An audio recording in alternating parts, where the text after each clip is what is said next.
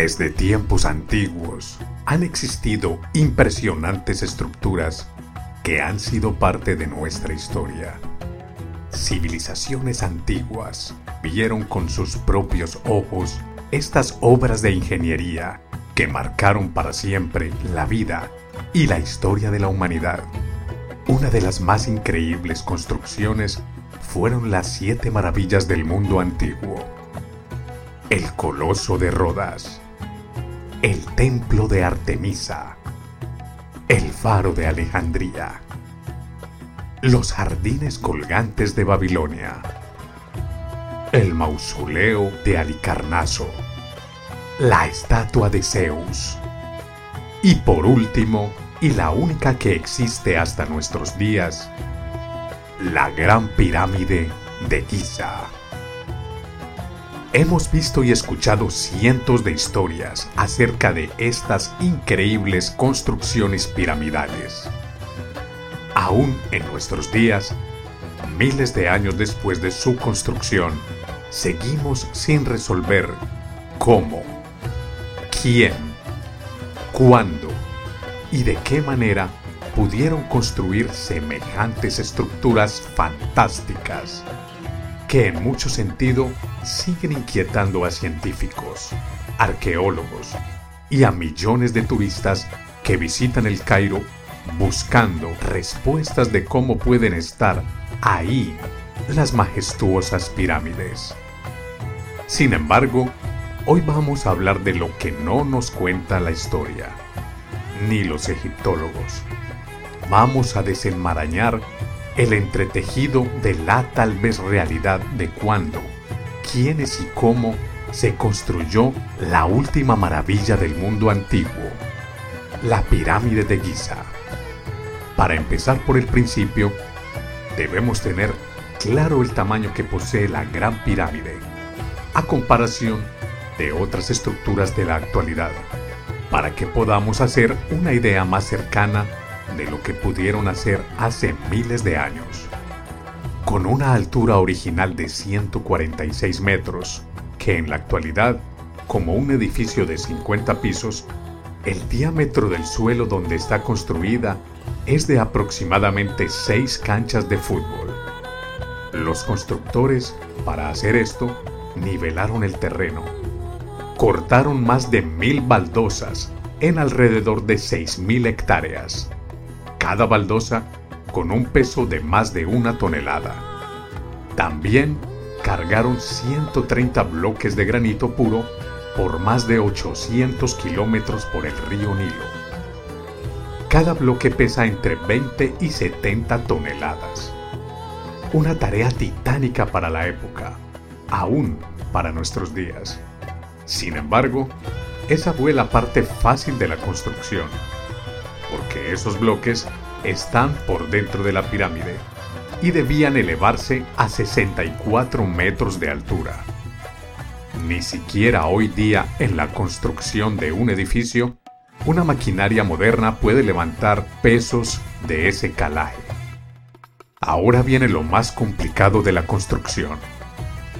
La pirámide de Giza tiene por dentro tres cámaras o habitaciones, espacios vacíos que están conectados entre sí por pasajes de noventa y tres metros de largo y por un metro de ancho. De esta forma se llega a la cámara más profunda de la pirámide. Estos pasajes o túneles fueron cavados en la roca sólida con una precisión tal que los topógrafos con equipos de alta tecnología de nivelación láser, corte y precisión no salen de su asombro.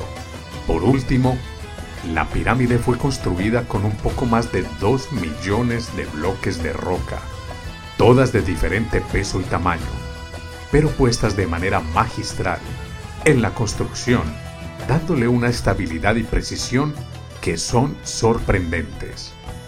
Miles de años después, siguen en pie, y solo se han hundido en la arena del desierto un centímetro. Una tecnología desconcertante. Las construcciones actuales manejan un margen de error de tolerancia de centímetros, pero la cámara principal de la pirámide se ha medido con tecnología láser y su margen de error es de solo uno punto dos milímetros. Incluso después de los siglos, los terremotos han derribado construcciones alrededor, pero las pirámides siguen en pie, sin mover una sola roca.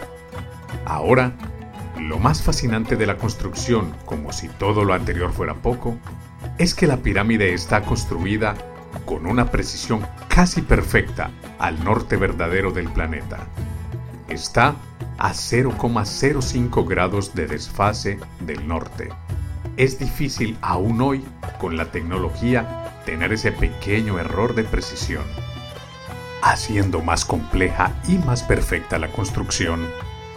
La pirámide de Giza no posee cuatro lados como comúnmente la vemos. Esta posee ocho lados, un avance de ingeniería y geometría para la época de su construcción. Según los escritos, la construcción de la Gran Pirámide duró veinte años en erigirse. Eso quiere decir que les debió haber tocado a sus constructores cortar la piedra, pulirla y ponerla en su sitio cada dos punto cinco minutos de cada hora en turnos de veinticuatro horas los siete días de la semana por veinte años. Recordemos que solo utilizaban cinceles de cobre, cuerdas de cáñamo y mazos de piedra, ya que aún no se descubría el hierro. Aún así, ahí está la pirámide. Después de miles de años, sigue intacta su estructura. Lo paradójico es que no existe un registro de su construcción.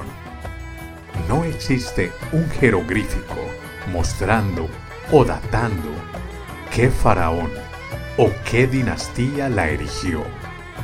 Solo sabemos que está ahí, que alguien la construyó con moderna tecnología y con avanzados sistemas de geometría y física.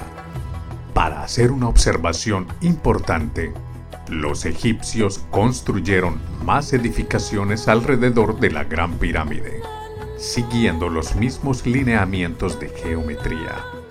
Edificaciones a prueba de sismos. Tanto es así que no hay bloques encima de bloques como ladrillos. Son bloques que casan con bloques, como en forma de rompecabezas, en forma irregular, pero al unirlos cuadran perfectamente. De esa manera hace las edificaciones extremadamente resistentes.